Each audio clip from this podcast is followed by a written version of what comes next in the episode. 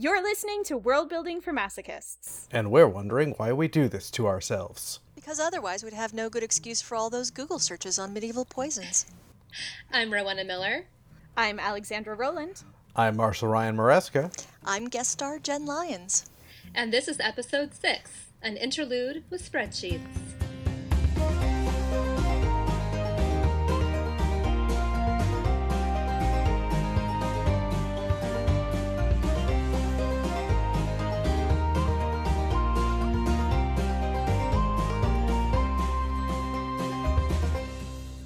So in our previous episodes, we've been talking about elements of world building, getting you to the point where you like actually have a culture and people are talking to each other and like stories can happen. Um, so I think we've hit that point where we have just enough information um, and just enough that we know about our worlds that things can start to get confusing. So we thought let's take a quick break and talk about yep. how do you organize and keep track of your world building info. And on that note, I had the brilliant idea. Well, we collectively had the brilliant idea uh, that we should bring a expert on this. Uh, one of the people we know who has done some of the most in-depth and detailed world building, and also is very well known for her amazing ability to keep track of it all. Uh, Jenn Lyons is here with us today. Yay! Yay! Hi, Jenn. And the crowd went wild. And the crowd went wild. Jenn has amazing wikis for for her work.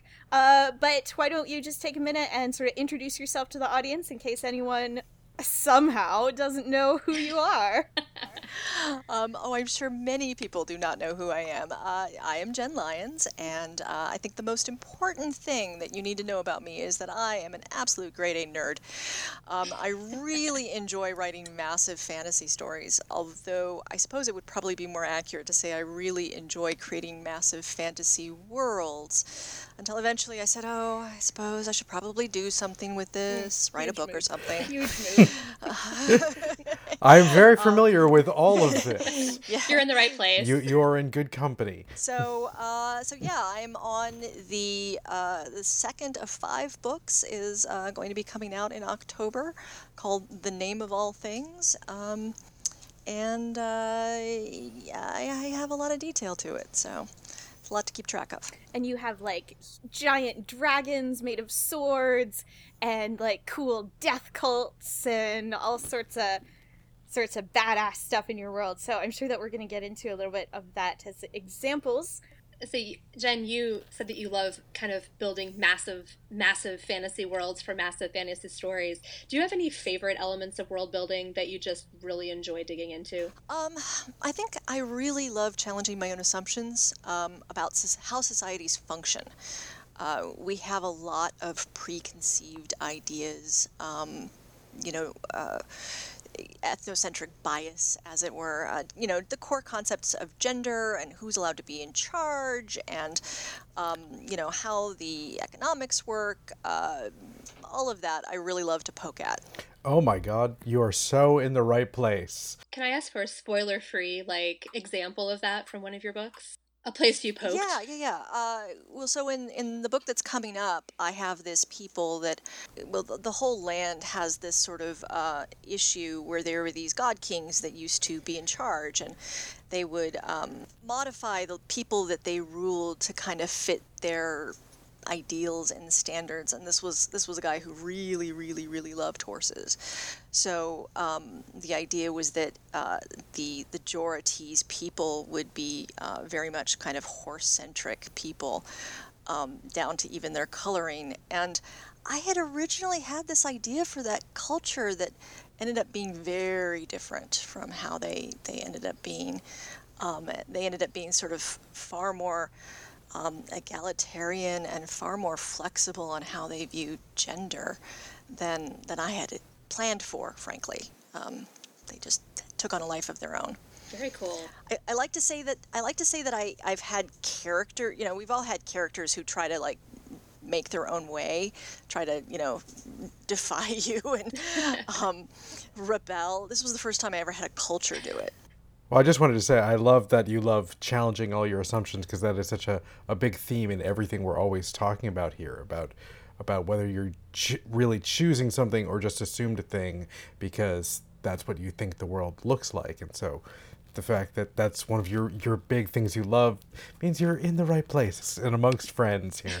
yes, yes, clearly. And you also have in our document of dot points here, uh, you've also mentioned that you flipped the maps upside down. Would you like to tell us about that as well? Because that's an assumption as well, with North being on the top. So the the main um, country that that my story takes place in, it's it's kind of all over the place, but the main one is this place called this empire called Quur, and they're really really super arrogant.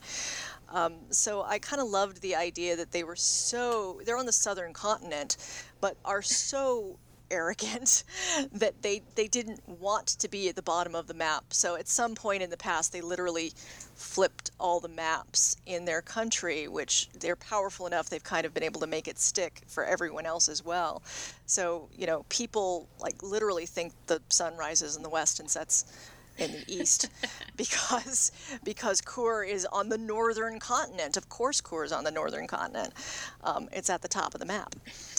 Love it. Must be. Yeah, yeah. That's cool. And that says so much about like geopolitics and international relations as well as like this one core thing of just the map. Like the map and the territory as it Right, were. exactly. That presumption that of course north is up. That is such a, a Eurocentric thing to begin with here on our maps. So Yeah. of course a southern continent empire is gonna be like, no, south is up. That's just that's just how it goes.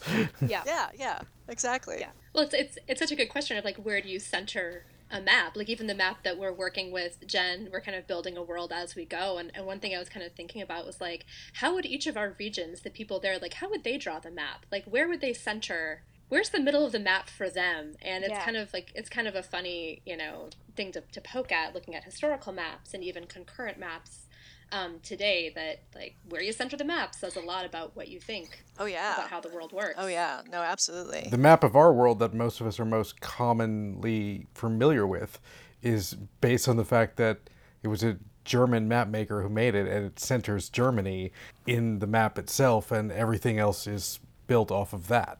Yeah. and it, and it's fantastically inaccurate in a lot of respects. Yeah, no, I, I'm I'm fascinated by why i i that's part of the world building process, right? You know, why what we choose to, um, like you said, what we choose to center uh, as our uh, as it, as what is important um, says so much about our society. Yes, for sure. Um, so do you tend to do your world building first or do you like start building the story and then build the world around it? Oh, I, do a little bit of both. Um, so this this series of books is probably uh, I, I I like to tell people that I've been working on it for 20 years, but that's probably not accurate. It's probably closer to 30, 35 years at this point. I mean, there's there's characters I created when I was a oh, teenager wow. that made it into this book. Oh, that is so cool. Jenn, you are my people. yeah, you know, so it's it's that you know lecture that you got from parents or from teachers. You know, what are you ever going to do with this, you know, weird little story or weird little drawing you're doing? Well, apparently, years later, you're going to write a book about it. never there's never wasted work right like everything we file away like maybe this is going to resurface someday percolate up Someday, yeah, exactly. It's all in there in your head fermenting. Exactly. Um, Yep. So I usually start with uh, I have done world building for other worlds, and I usually start with uh, some sort of fundamental points and uh, pieces of information about the society and culture. But then there will also be the things that uh, develop as I go, because uh, just like using um, the culture of Jorat as an example, uh, as you you know as I write, I'll always make discoveries, and then that may morph and modify what I had.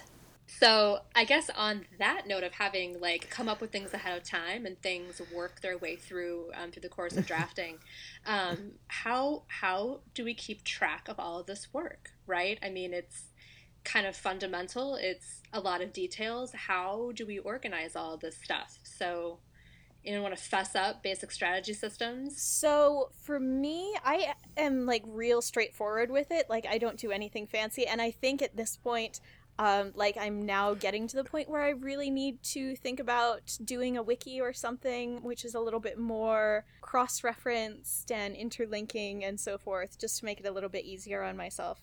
Because uh, right now all I have is one a world building document, which is just a Word document with like blocks of text organized by by uh, alphabetically by country.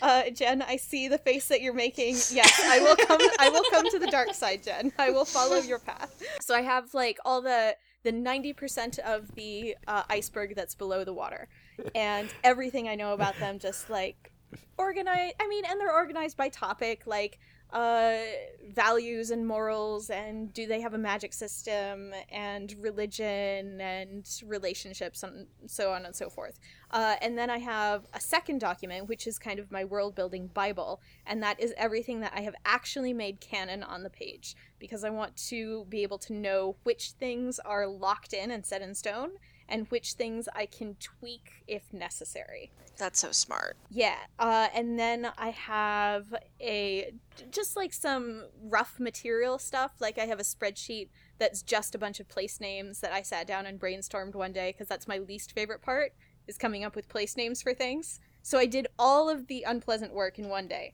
Uh, and now I never have to do it again. that is admirable.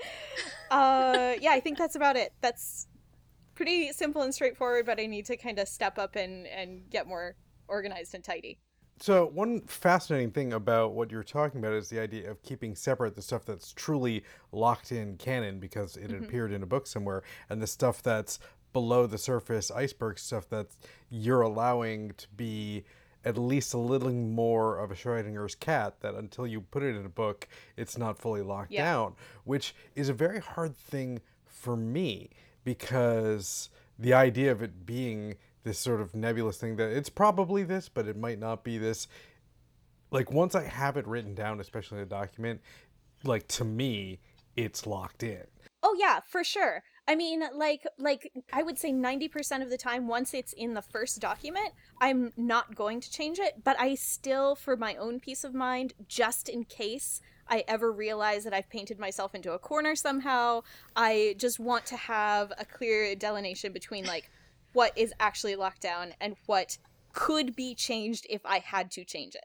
Well, and I think like I ended up kind of combining that idea of like like the on the page Bible with my copy edit sheet that I got back from my copy editor because she actually pointed out things that I hadn't like thought about as being like, oh yeah, like I called this food that, and like yes, it's an actual real um, like real world food, but I should probably file away that like this is hand pies or pasties. That's that's what I did here.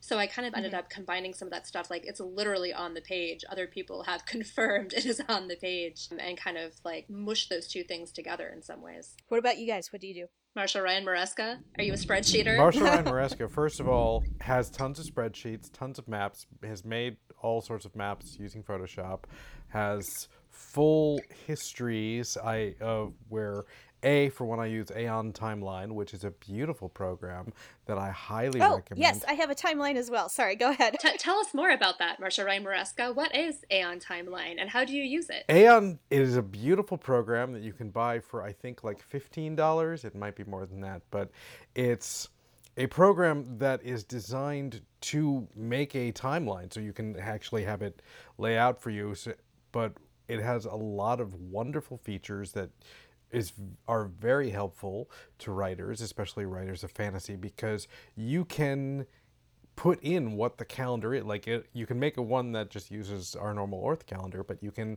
make it be whatever calendar you want, and it adapts to that. Mm-hmm. So you can you can have your weird world that has like a 400 day year and and 13 months based on that, or whatever you need it to be. You can make the calendar follow that, and you can like if say your history rather is like the years are broken up into like 15 dynasties you can have that all in there and it'll keep track of all that stuff and then you can have that link to people who are involved in events so then you can use it like link each event to the people and then look at the people and look at all the events that they're connected to and you can have timelines be as condensed as over the course of a few hours or millions of years, whatever your particular need Cool. is. So, and also it will sync with Scrivener. So your events can then be connected to Scrivener events, so you can use it as like an outline tool of how the timeline of what you're writing. Like you can have each scene in your Scrivener linked to a thing in your Aeon timeline, and it that's a beautiful thing if if you're if you have the patience of playing with the metadata to to make that work. If you have a large world with a complicated timeline of however many different nations or cultures doing each doing their own hmm. thing separately, to to keep that all together in a in a cohesive way. That sounds fascinating, and I may have to look that up. You will love it, Alex. You will download it, and then we will not hear from you for weeks because Yep, because yep, that will just yep. be that will be your life now. Yeah, because right now, accurate. like I have, I forgot to mention, I also have a timeline, and that's also just in a plain word document. and that's like like ten thousand years of world history, just like in a list. Though I also I I have a spreadsheet also for the timeline just so I As you do. because I wanted just to be able to look in a snapshot the what I call the the four dimensional world build. So I have hmm. each major area of the world on my left hand column, and then on the top just broken down prehistory stuff, then first century, second century, based on you know, the calendar of Druthal, and then in each box I just have like the barest description of like what's going on in that area at that time, so that mm-hmm. in a snapshot I can see just the whole history of the world relatively quickly where like in one area it goes from the hunter gatherers to these different cultures to that this nation and these other nations then there's an empire then the empire falls apart and then a different empire rises up or somebody invades all that is just right there in a quick easy at a glance look because i love spreadsheets Well, that's interesting. That's really interesting. I, I've never heard of anyone doing that approach to it before, but I can see how that would be really useful. I can put a picture of it on on our documents, and then it can be added to all the lovely material we share with our listeners, so they can be Yes, wowed or or afraid of what I do.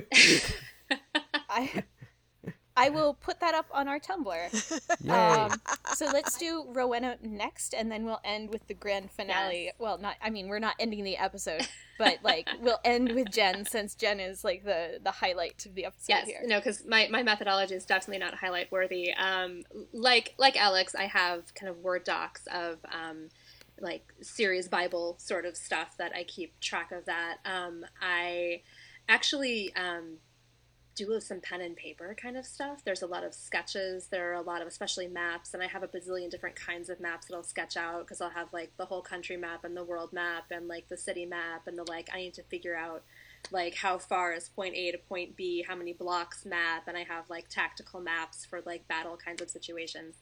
Um, but I also just kind of like just sketching things out. I think that's also just kind of a creative exercise as much as an organizational exercise, but then it becomes something that I keep track of later for organization. Um, another kind of I guess tech based tool that I use, I actually use Pinterest quite a bit.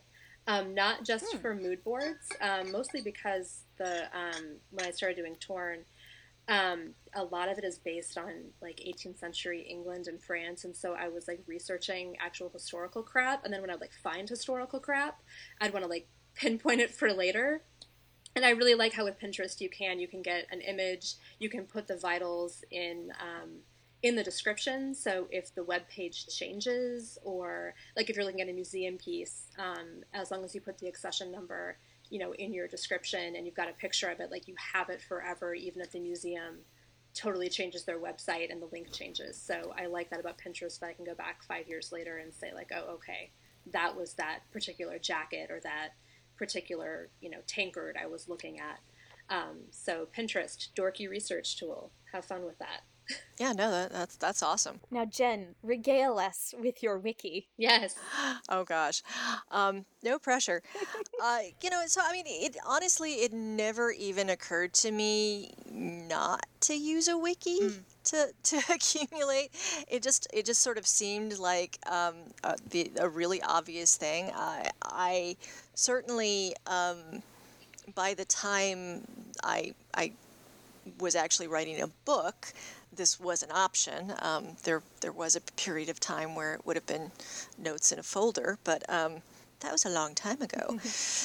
uh, you know, and so I just found wikis really useful. You could link different, um, you know, things to each other. You could, um, you, depending on the wiki program that you were using, you might be able to add all sorts of additional functionality to it. Um, set it up exactly the way you want it.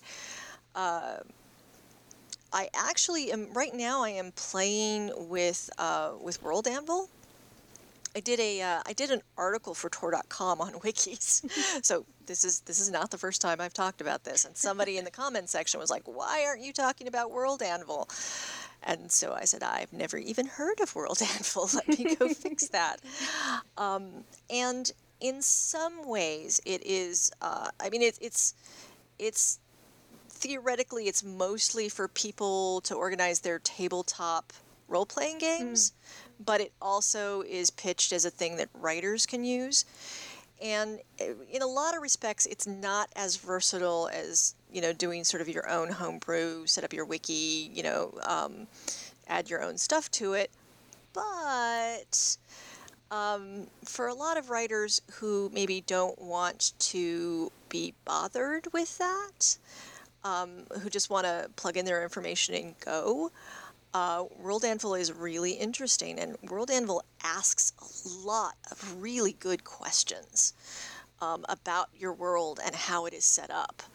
Uh, so it, it is interesting from the feed from this point of view where it might actually trigger you to answer certain things that you might not think of. Um, you know, like it may not have even occurred to you to question what the cu- currency is like or um, how the armies are set up. But but these are things where there's like a there's a box for that. There's a there's a place to put that information, and it also does have the timeline functionality that you just talked about. Very similar to that. Um, so it's kind of like a, an all-in-one place kind of deal. I've I've been having fun with it.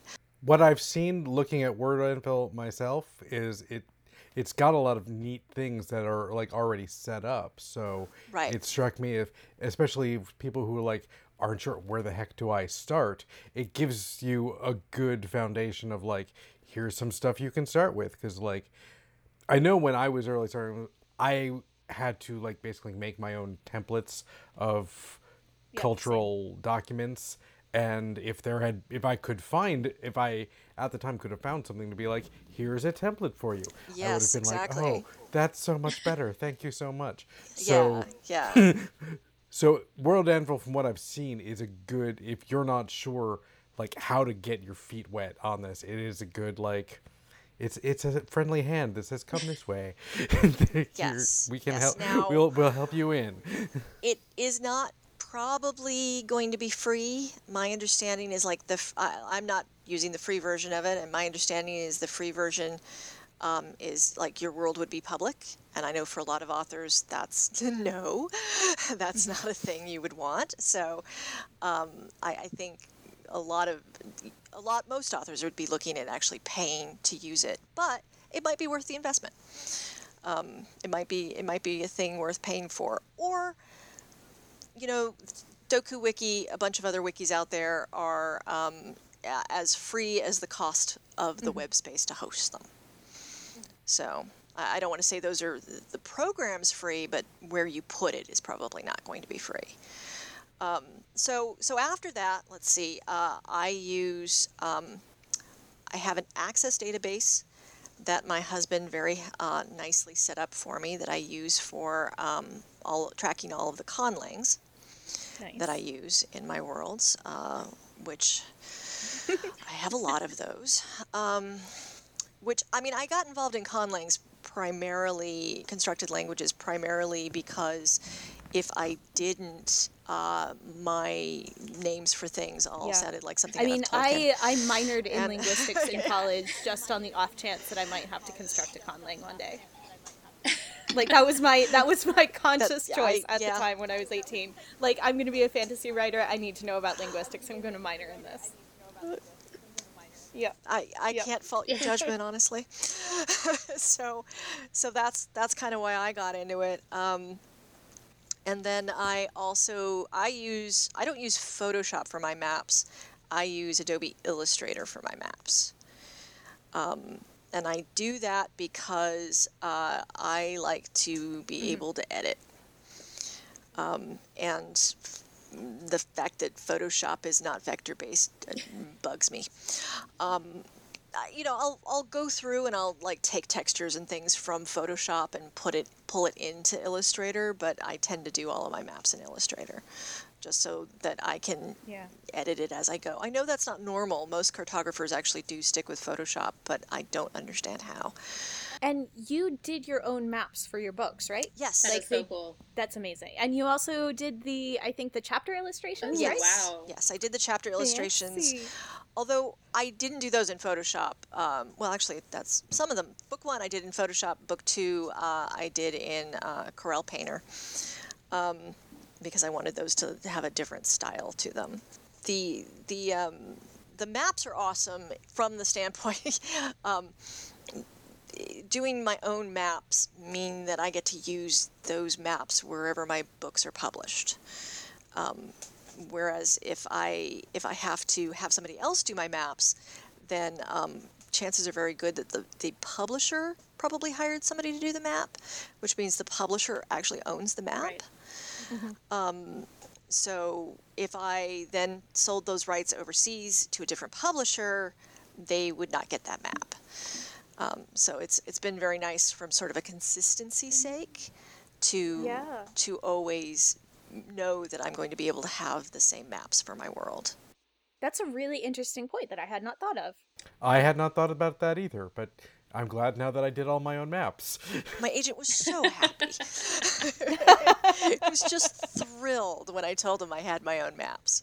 So yeah, um, That's and then the last thing I have is um, a, a, a journal and, and pens. You know, I, I also uh, believe in doing regular writing. Uh, it's a it engages a different part of the brain. You know, it's uh, y- and oftentimes I'm writing stuff down when I'm out in the field. You know, out in the field. um, Observing humans in their natural when I am habitat. when I am away from yeah um, when I'm away from uh, well you know because it's it's the anthropology right you're always observing Yeah. Um, but uh, you know I'm not always I, I don't always have a computer or anything accessible and I like to be able to write stuff down so yeah, my, my thing for a while before my youngest became the, like the terror toddler was to like just take a notebook to the playground with them because I'm like I get like half an hour to just sketch out ideas while you guys go and try to kill yourselves on the slides and now she actually does so I can't do that anymore. Um, but yeah, just like the stashing Aw. a notebook in the purse thing is is a pretty fantastic tool to have. Yeah, yeah.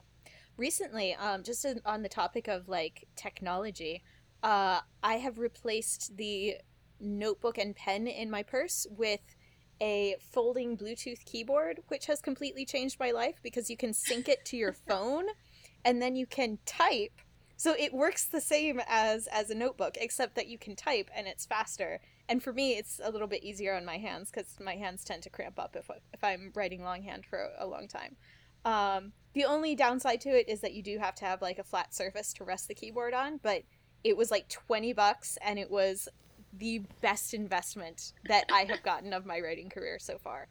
Um, Though I have to say, like like my my like park bench notebook writing is very different from my drafting writing. It's like a different kind of like time to go nuts and sketch something out Yeah. or make some crazy, you know, um, like web of things that connect to each other and try to think about it in a different way because I can get really stuck in that mode of kind of like linear writing, even if you aren't writing beginning to the end, just linear sit down, write a sentence mm-hmm. writing, instead of like sketch out ideas and flesh out concepts and let's just like play with words and ideas and see what happens writing, if Yeah. that makes sense. yeah, I mean, and like pen and paper definitely uses a different part of your brain, as Jenn said. and it makes total sense to me in the sense that like when i'm writing by hand then i'm i it'll, i allow myself to just be like these are just ideas whatever whereas there's a part of my brain that if i type it it's real and i i can't yeah. i Yes. can't short circuit that that particular thing that my brain does which makes editing things so challenging Uh, I was just going to say I don't um, I don't use the notebook for any um, actual creative book writing. I, I use it solely for world building, plotting, um, that side of things. Uh, you know, and, and it's an excuse also. It's an excuse to use my fountain pens. Not true. Um, true. This is important. So great conversation about like tools and and tricks and, and technology. Um, let's get back to more of like the craft side of it. Uh, how much of what we do behind the scenes shows in the finished story? Man, like if we had to like give percentages here, that's rough. I was gonna say, in terms of percentage, so very little shows up Oh, in the yeah. finished story. I mean, I've got, I've got a full lineage of Druth kings for twelve hundred years, and then the imperial dynasties from the Kieran Empire that was, you know, occupying where Druthal is before that. None of that shows up. And I mean, there's times where I'll make like an oblique reference to it, but I'm certainly not gonna stop the book and start to tell you all about like let's talk about all the kings that ever lived even though i've done that way i mean i have that for the empire on the other side of the world which we're not going there Yeah, yeah. the, the book is in is in one city we're not going over there but i have that i mean as our listeners will see when they look at my terrifying 4d world build document that i've put up that you know i have so much about the rest of the world that i needed to know because the idea of like schrodinger's history just terrified me and maybe that's my own mental problems right there. But there's so much that doesn't need to be in there. Now of course before i wrote any of the the books that are out there i had the the trunk novel that is the I've done all the world building. Now I must show it to you all novel which thankfully I didn't get too far. Well it would have been a whole series that I didn't get too far in thankfully because I had already invested so much time and mental energy into the world build. If I had done it in a book that should never see the light of day that would have been really terrifying but Well, I think that we've more than once circled back to the metaphor of the iceberg, um, even just in this episode and before. And I think that's a really accurate way of thinking about like you just see a little bit and there's a whole chunk underneath. Um, but I think the part that can kind of get lost there is like you wouldn't see that little bit up top if there wasn't all that stuff underneath. like Supporting it, that yeah. mass and weight is holding that up and supporting it. Um, and I think there are a lot of things that as the writer, you know that the reader may never know the full extent of, but they get little snippets of it or they see glimpses of it, and it's it's that behind the scenes stuff that makes the world itself feel very rich and full and real.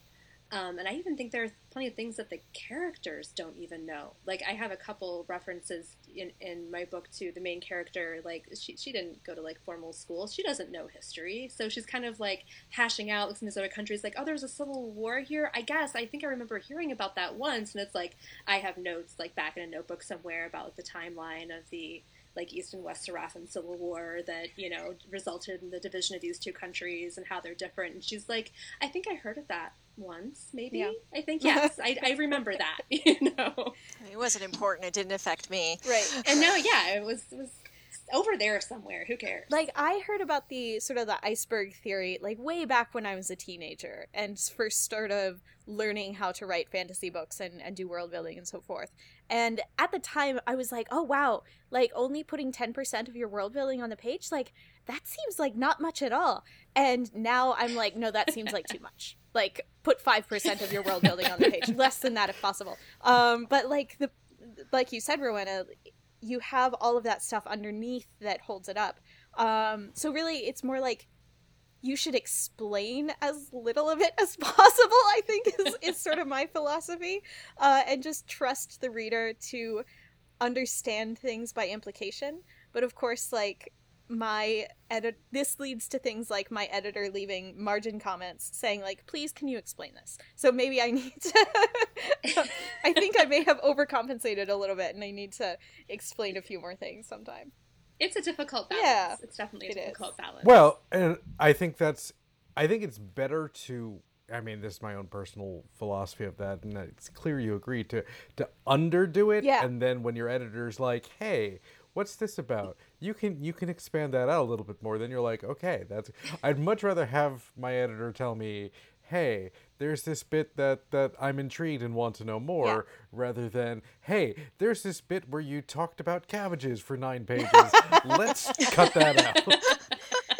Yes. Tone it down with the cabbages already. Yeah, Alexandra, I think I think our editors know each other though, so um, I too have have heard the. Uh, could you maybe explain this a little bit more? This is shocking A to lot. me, Jenn, because your books are like 10,000 pages long.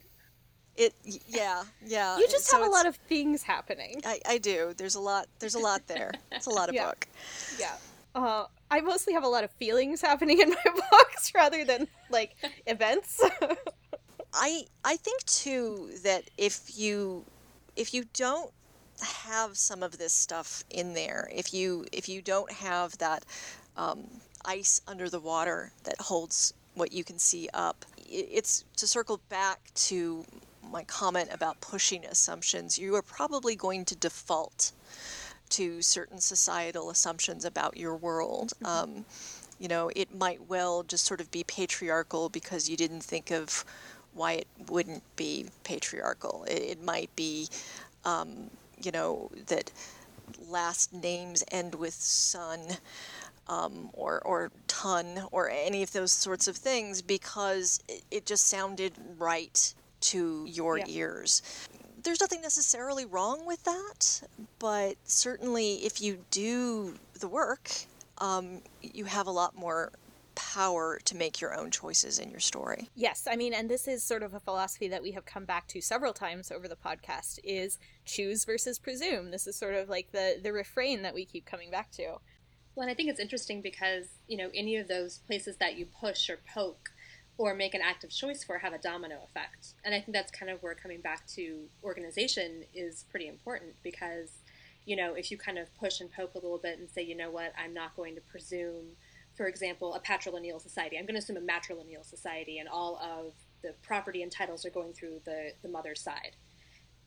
And you don't keep track of that, like 100 pages in, you're making a choice in the plot that hinges on some element of culture that really doesn't make sense Right. with that anymore. You have like names ending in son, and you're like, well, why would you do that if really the mother's lineage is the one that matters, or um, the way that that betrothals or weddings might work? Like, well, why am I doing that when I already set up something very particular? So I think that having these kind of things, like not just making the choice and keeping it in your head, but as we're talking about keeping it in a spreadsheet or a template or a wiki or a whatever that you can kind of keep present and handy for yourself is a good check and a good way to kind of keep checking in on the authenticity and the cohesion of a world that you're building. Yes, absolutely.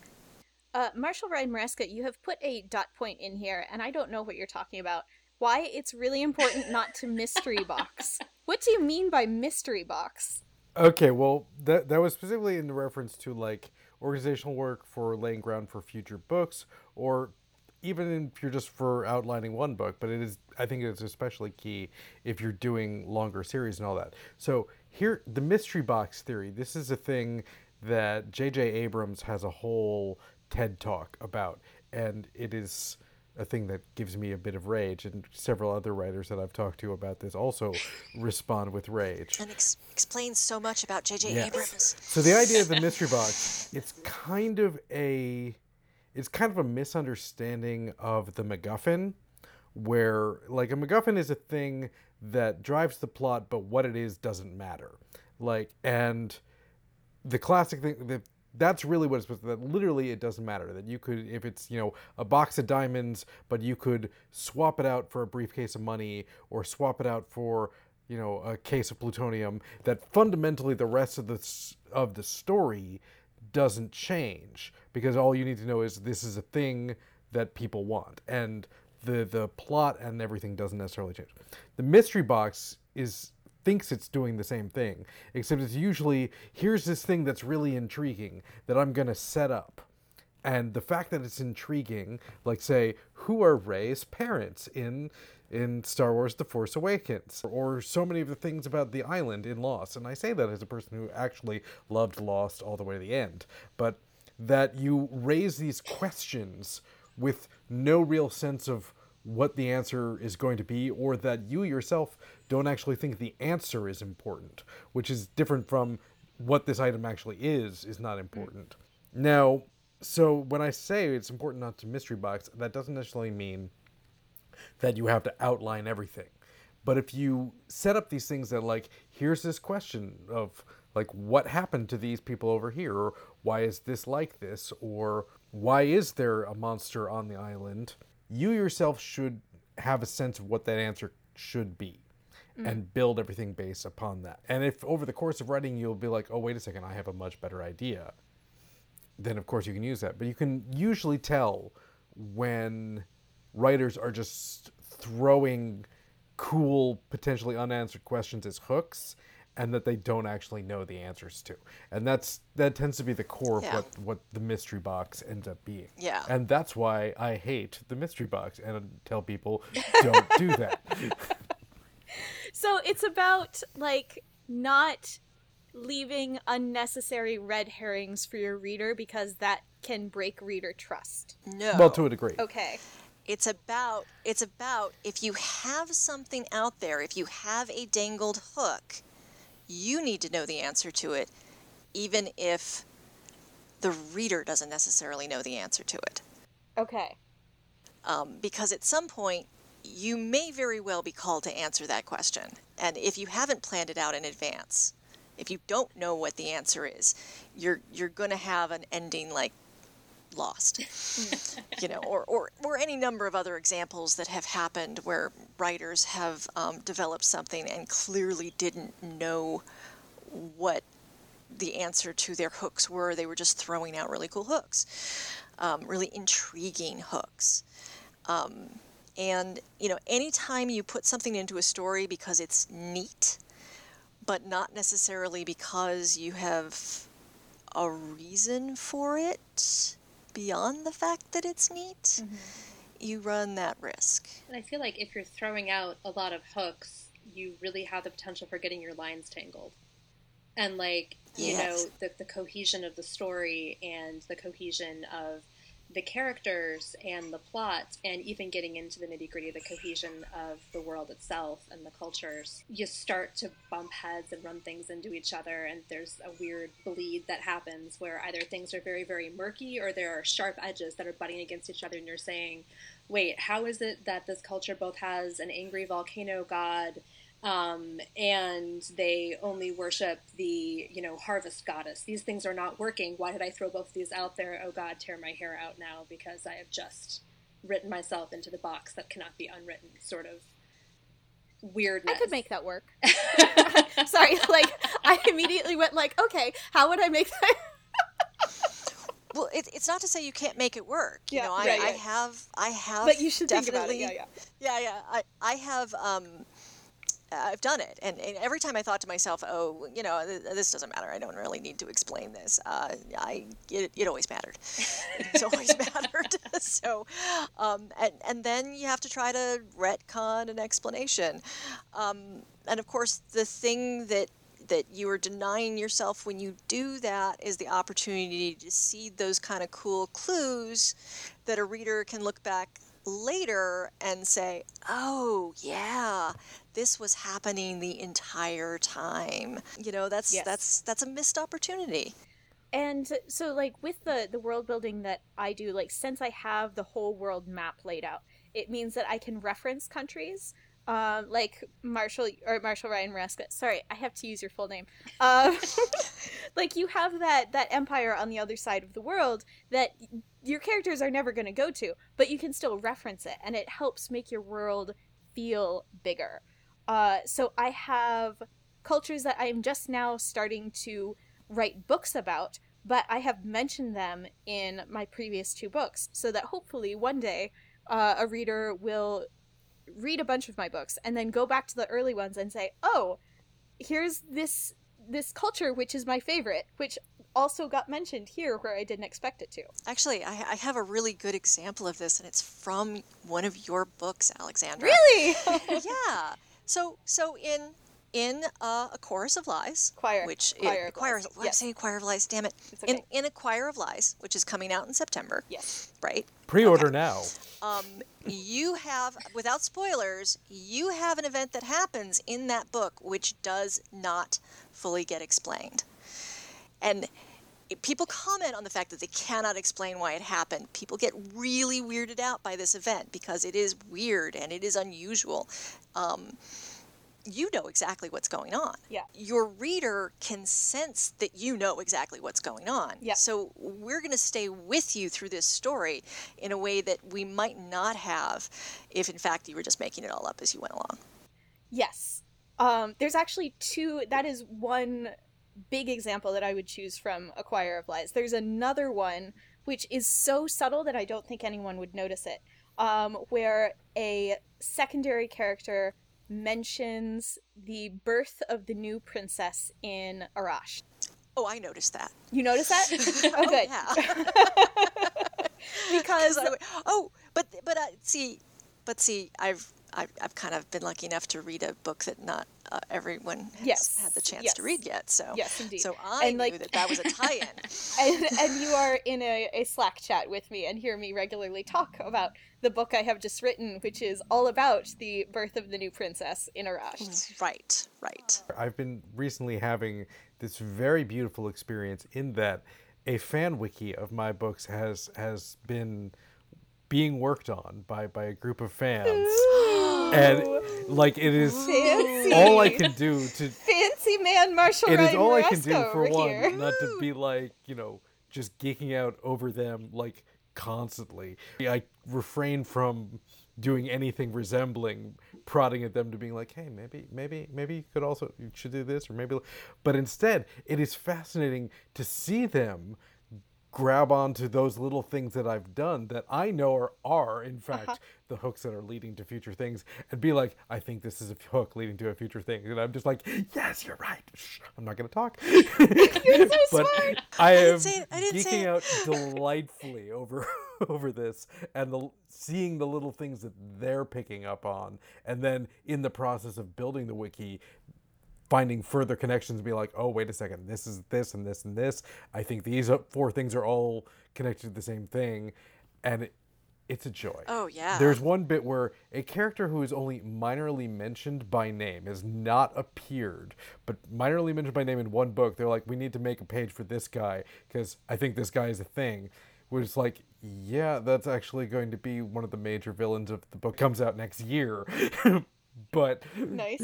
you shouldn't have picked up on that, but you did, and that's awesome. Th- there is You know, there it- is no greater joy than a reader like did I did I get this? Being yes, smart. you got it. You know? Being smart and noticing your stuff. Yeah. That is the best. Oh, it's just the best. Yeah, a- and I, it never ceases to amaze me, right? The- The stuff that that you think will be obvious and that is not obvious, and then mm-hmm. the stuff that you think nobody's gonna catch this Yep. ever, and they pick on it, pick up on it immediately. And you're it's like, just oh, the best. I thought I was being really subtle. no. to to go back just to like sort of organizational things and wikis and all that, I, I'd like to ask Jenn Yeah.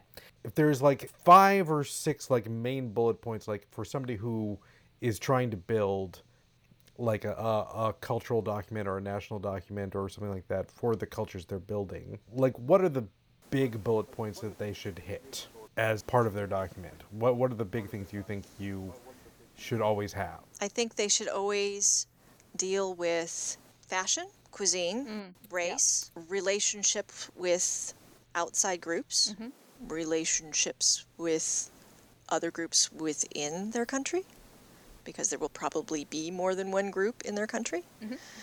And oh gosh, I mean, it, as you guys know, it's it's a rabbit hole, right? It can just keep going. Yep. But um, but I think to um, it's really, really helpful to uh, at least put some effort into language, uh, even if you're not actually creating a, a full on conlang yourself, just understanding uh, how their language might sound, how that might work is, is helpful, I think. On Yes, sure. that last note, I have a, a thing for our listeners. I'm sure we're going to do an episode sometime in the future as a deep dive into conlanging. But if you're not ready for that yet, there is a beautiful tool called Vulgar. If you just look up vulgar.com, I think it is. Oh, I played with that. It's cool. It's it's not vulgar.com. It's um, I think it's vulgar vulgarlang.com. have it bookmarked. Of course you do. Yeah, it's vulgarlang.com. You're correct. Okay. Yeah, no, that's that's lovely. It's a lovely tool. You just click a button and it gives you a language and gives you the breakdown of the language. So it gives you the just bare bones tools to have something that will then at least sound consistent and then you can have naming conventions that fit sounding consistent without having to learn linguistics and minor in it like Alex did. right, right. Um, and I will, if I can have one last kind of thought about the whole idea of documenting and, and wikis and everything else like this. Um, I think a lot of writers kind of lose track of the idea, or maybe just never even really understood the idea that when you're creating the world for a book, you're creating an IP. You're creating um, you're creating everything that goes with that book and that world, and that has its value on its own. That has a value apart from the book. And I know that seems like a weird idea to a lot of people, but the whole idea of, say, getting your book optioned, if you're lucky enough, actually having somebody, you know, do something with it, they're probably not buying your book as much as they're buying your IP.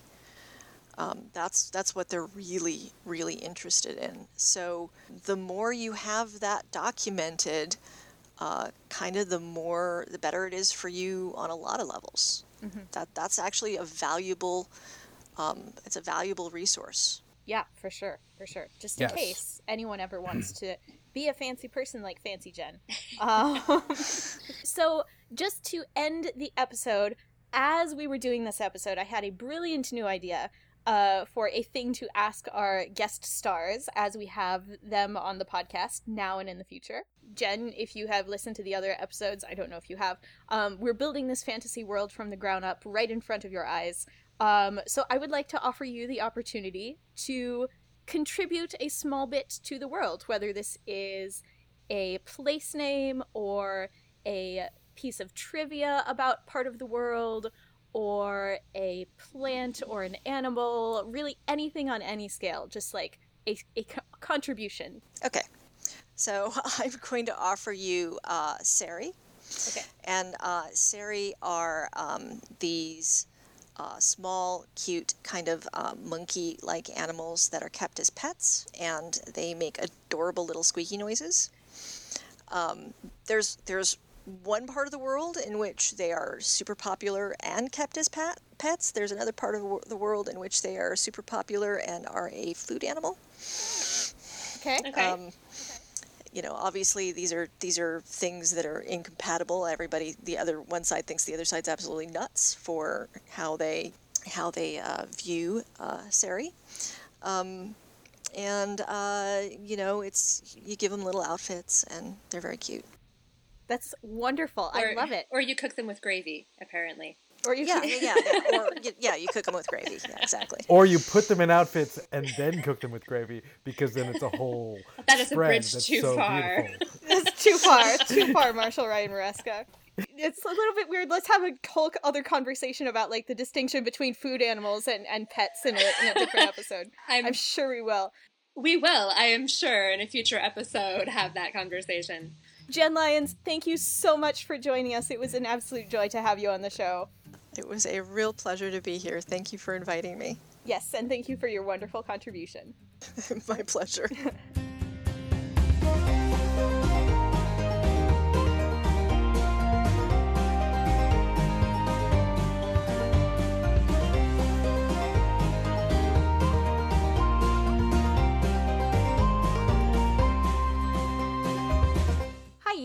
Thanks for listening to this episode of World Building for Masochists and letting us help you overcomplicate your writing life. Thanks again to Jenn for joining us today.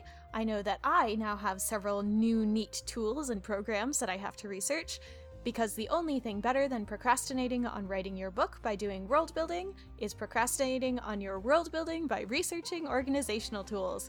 And we didn't even get to talk about our favorite colors of highlighters. If you haven't read Jenn's books, definitely go check them out. The first one, Ruin of Kings, is available now, and I can confirm that it's pretty fucking badass. The next one, The Name of All Things, comes out in October, as Jenn mentioned, so go pre order that. And speaking of books, my second one, A Choir of Lies, came out last week. If you love world building, there is a lot of it in that book. One more bit of news. Right now, we're hosting the podcast's supplementary bonus materials, such as maps and Marshall Ryan Maresca's cool spreadsheets, on our Tumblr. So, if you want to look at some images as you're listening, check them out at the URL worldbuildcast.tumblr.com slash tagged slash bonus hyphen materials. That's worldbuildcast.tumblr.com tagged bonus materials with slashes and hyphens as appropriate. anyway, our next episode goes up on September 18th. At long last, we're putting the fantasy in fantasy world building, and we're going to be talking about magic systems. Yes! We really hope you liked this episode. If you did, please do take a minute to tell a friend, shout about us on the internet, or leave a review on iTunes. If you've got questions or you just want to tell us how cute we are, there's a number of ways to contact us. We are on Twitter and Tumblr as at WorldBuildCast, as I mentioned, and our email is worldbuildcast at gmail.com. Here's your cool fact of the day. We talked about maps that center a particular part of the world. In medieval Europe, especially during the Crusades, they had quote unquote maps that put Jerusalem at the center. They were more of an artistic representation of the world, though, rather than a map that you'd use for navigation.